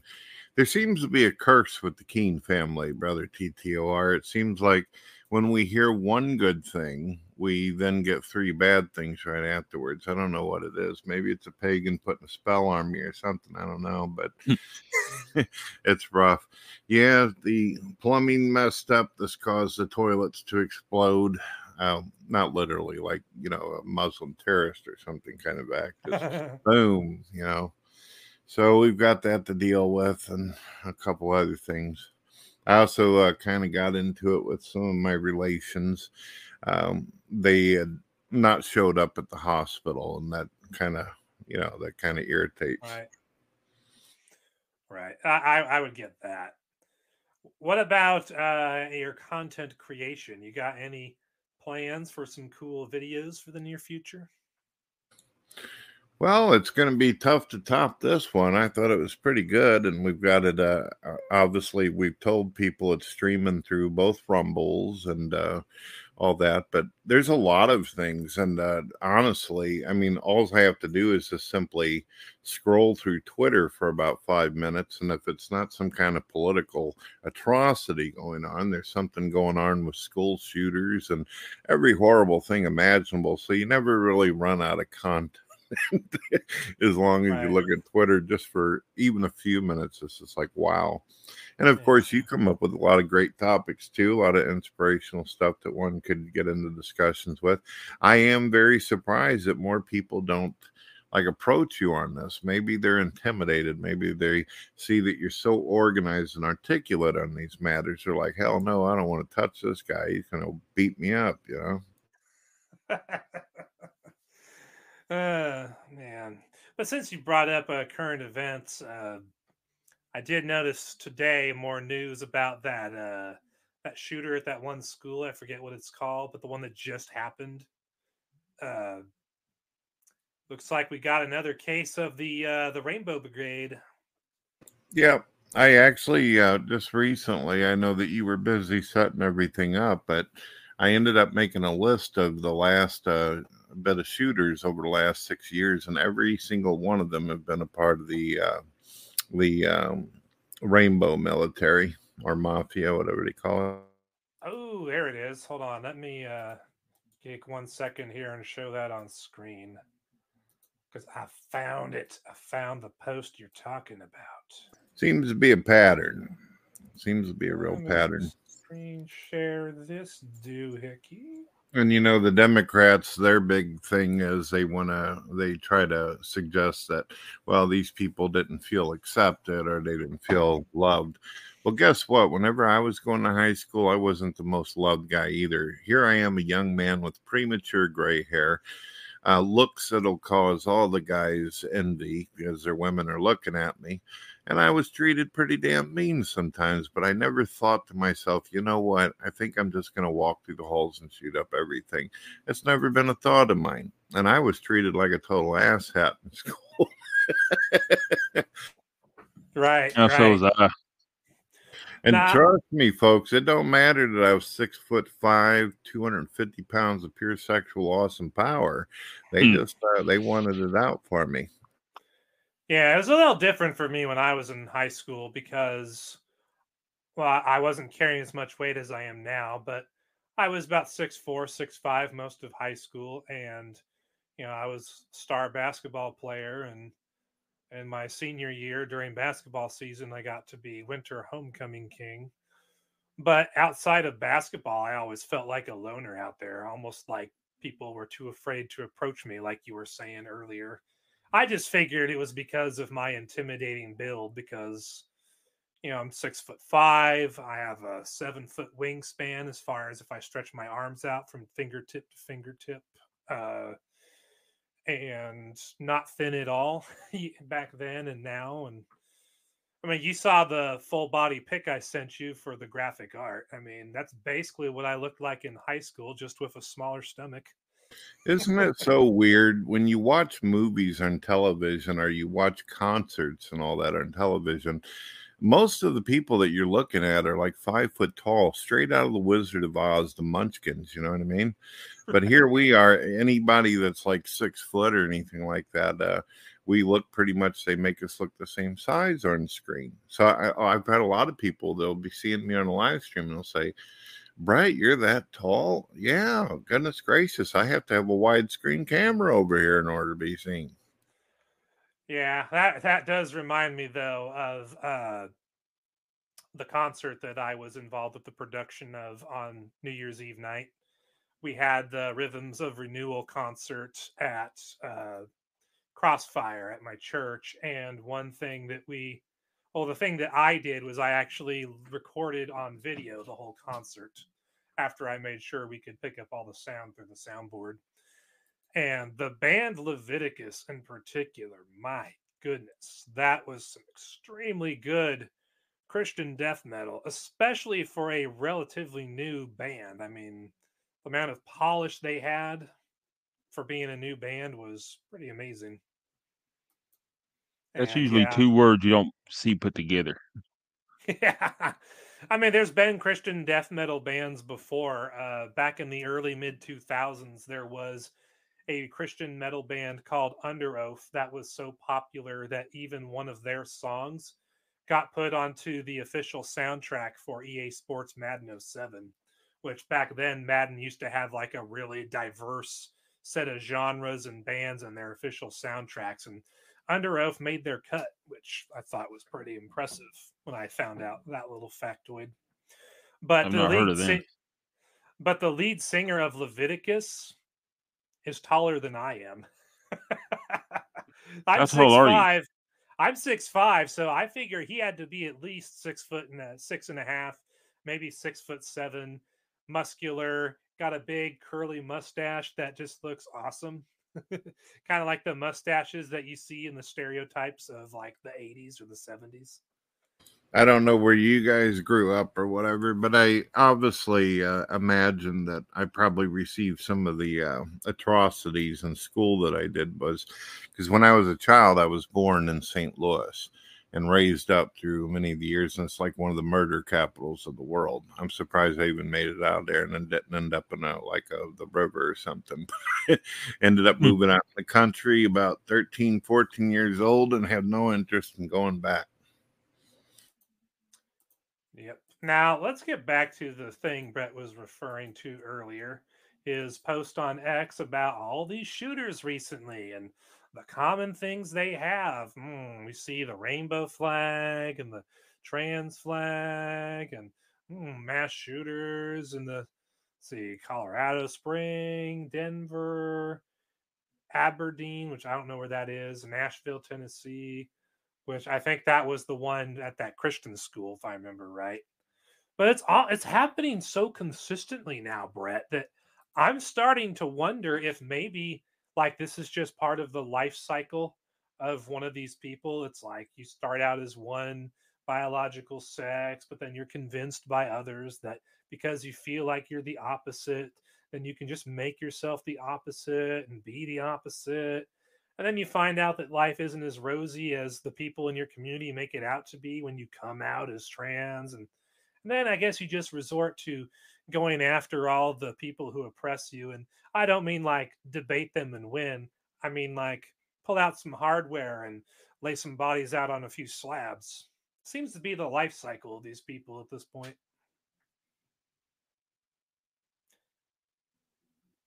If I may, I think that part of you- their are- problem well- is One second, can you uh, put me up on the big screen real quick? I'll show you a collage I made, and these are all. Uh, a lot of them are LGBT, but also a lot of them are. Um, let me stretch it out for you so you can see this better. Yeah, I put together a bit of a collage with a meme thing on it. Let's get this going so you can see. As you can see, it's a it's a fairly uh, That's pretty much on. true, though. oh, you seen that, did you? You do realize if Democrats that's stop shooting funny. people, gun violence would drop by ninety percent. There you go. Oh yeah, you and that's the great thing too about all these trans people. Magically, all of their journals and the notes they leave behind, it all says that they're far left wackos who vote Democrat and evil orange man bad. And another Strange. thing, another thing too, uh, brother TTORs, they're all godless.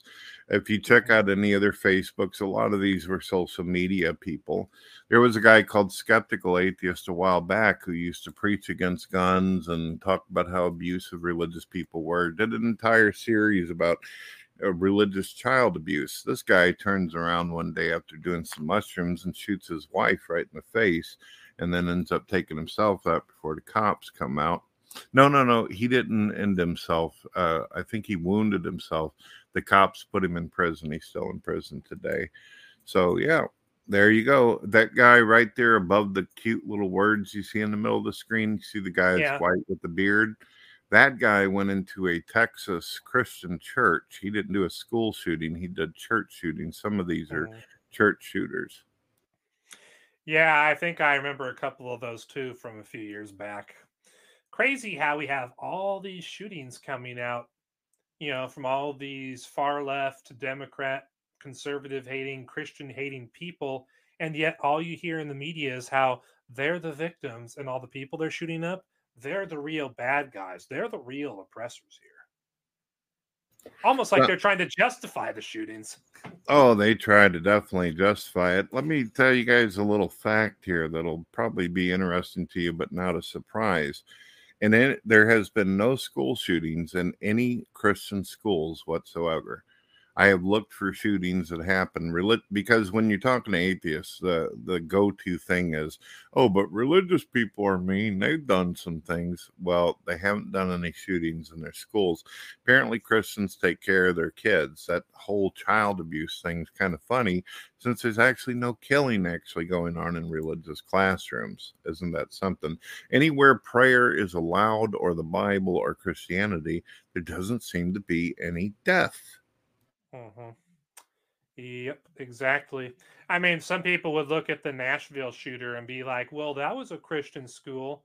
But if you actually look a little more closely, that Christian school was part of a Christian denomination that's as liberal and leftist as you can get. so it's really just an extension of, you know, the far left wackos getting Well, I shot up by that- their own people.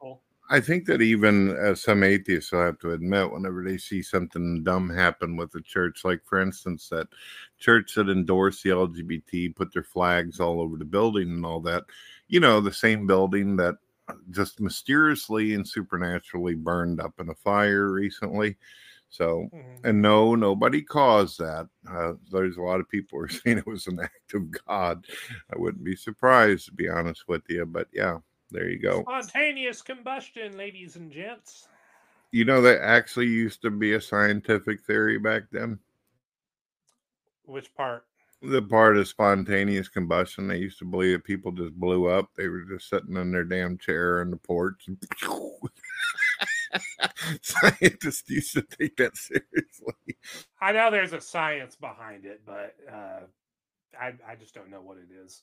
oh, the theory was that our electrical, you know, uh, stimuli would touch the wrong thing and then boom, our bodies would blow up and all that. But apparently, that was just some kind of nonsense, kind of like the the Red Devil of Jersey. well, there were other factors too. That would be like uh, how much alcohol you had in your body and and uh, whether or not you were overweight or thin.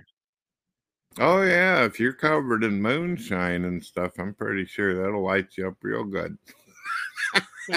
no, I mean, I mean when you when you're drunk on it, when you have enough in your system, it's it's supposed to be a one of the things. Hmm. We used to talk about this in my uh, class in school.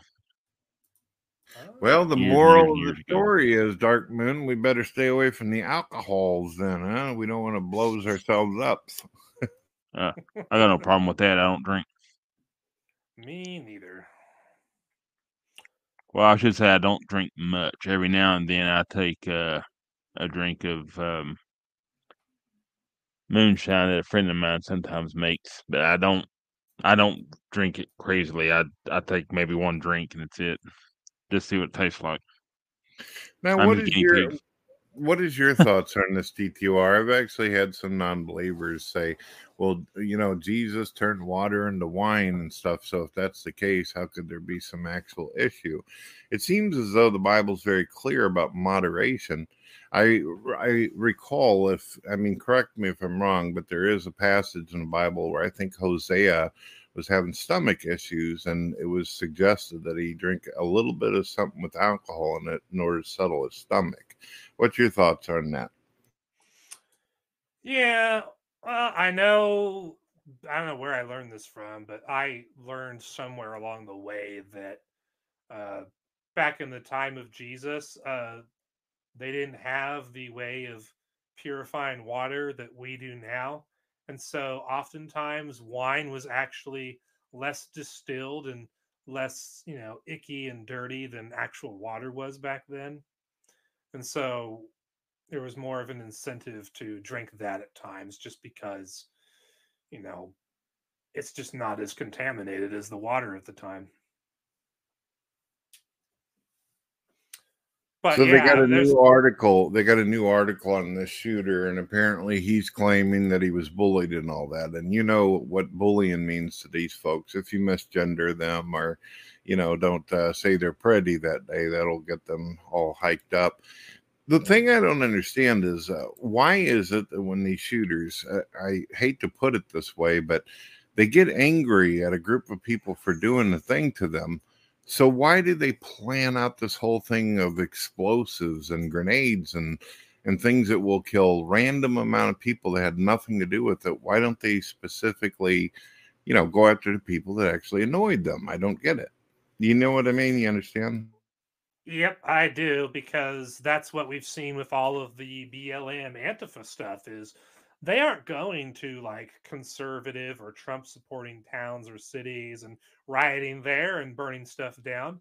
No, they go to the big cities where their own people are running things and they're basically just destroying their own stuff, destroying their own backyard, to put it another way.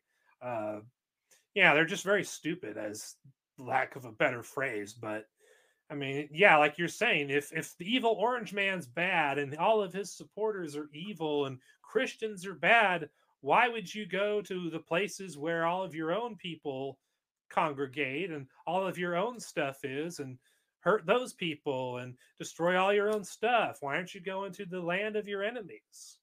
And I think the answer to that is that one, they're pansies, and two, they know if they were to go to conservative towns or cities where not a lot of people who think like them are in positions of power, they know they wouldn't be able to do half the crap that they do in the big cities run by Democrats.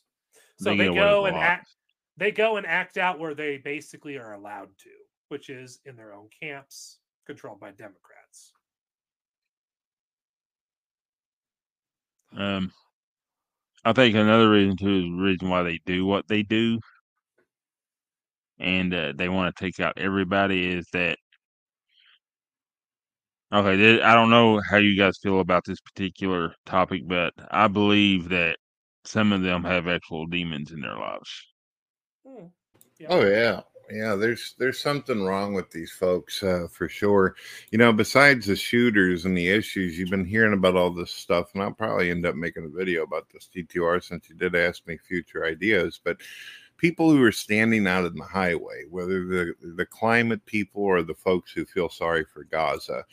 I don't know what goes through their mind to think that, oh, I'm going to lay down in the highway and somehow this is going to make people sympathize.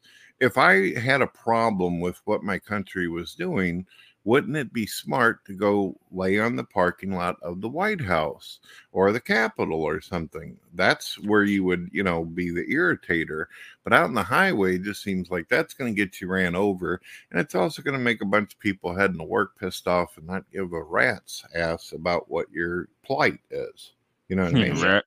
Yeah, and that's exactly what I think too. Uh, when you do stuff like that where you're literally impeding people's ability to go to and from home and work like that they're not going to be sympathetic at all to whatever your message is like at all.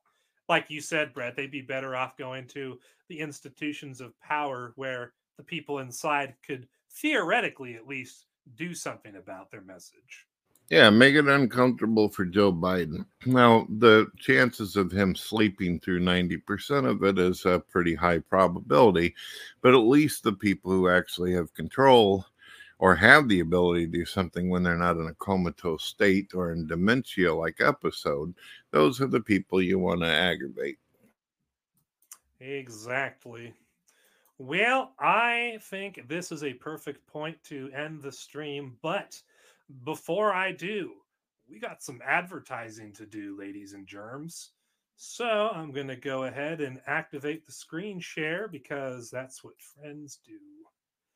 And we'll go to this. Boom. So, first up, if you are curious to see more of his content, I got Dark Moon 75's quarter channel right there on the screen. Hopefully, you're seeing that and he does a lot of content, or as he describes himself in his banner, a variety channel, gaming, live streams, topical videos. Sometimes it's religion, sometimes it's tech stuff, sometimes it's just plain old video games. You never know. So if you're interested in Dark Moon's content after seeing him on this show, that's where you can find his videos. Looks pretty good, man. Looks very professional, Dark Moon. I would suggest moving the Thank logo you. over a little bit so your own avatar doesn't cover it up. But I get what it says. It's it's a very very professional looking page. Very good. Very much so. Most of it done of, with AI. and then, of course, as far as Brett and myself go, you can find us at a lot of the same places. For example, here's my Rumble channel, which you're probably watching the stream on anyway. Here's Brett's Rumble channel. He actually got a sub while we were doing the stream, so yay! and we both getting popular, am I? I wish we were getting popular, but we are growing with some steady rate, even if it's not as good as it could be. But we're definitely growing better here than on YouTube, so that's for sure. And then, of course, I'm on X, and so is Brett, which we're both streaming to our X accounts. And then, of course, there's my quarter channel, which is the best place to find me because it's the video site that I started, that I run, that I control, and that real freedom lives in as far as the purest sense of free speech goes. And then, of course, Brett has a quarter channel too. Surprise, surprise. It's almost like he's a smart guy that knows where to pitch his tent. But the best place to watch all of Brett's stuff because he puts all of his old and new stuff on it as well as some other people's stuff, is his Spotify account, where you can see all of his videos, all of his shows, and where he reposts some of the shows he does with me and some of the stuff he's done with other people, which you can see right here on the screen. He's also been doing a bit of preservation of some other apologists, which is a good way to make sure their content's still on the internet when they eventually get censored from big tech. Let's keep in mind, ladies and gentlemen, some of these folks, I think their messages and some of their uh, ideas are good, but some of them I do not enjoy personally. just to point that out. But I feel like their message should be preserved. So there's a lot of places you can find me. There's a lot of places you can find Brett. You know where to find Dark Moon 75.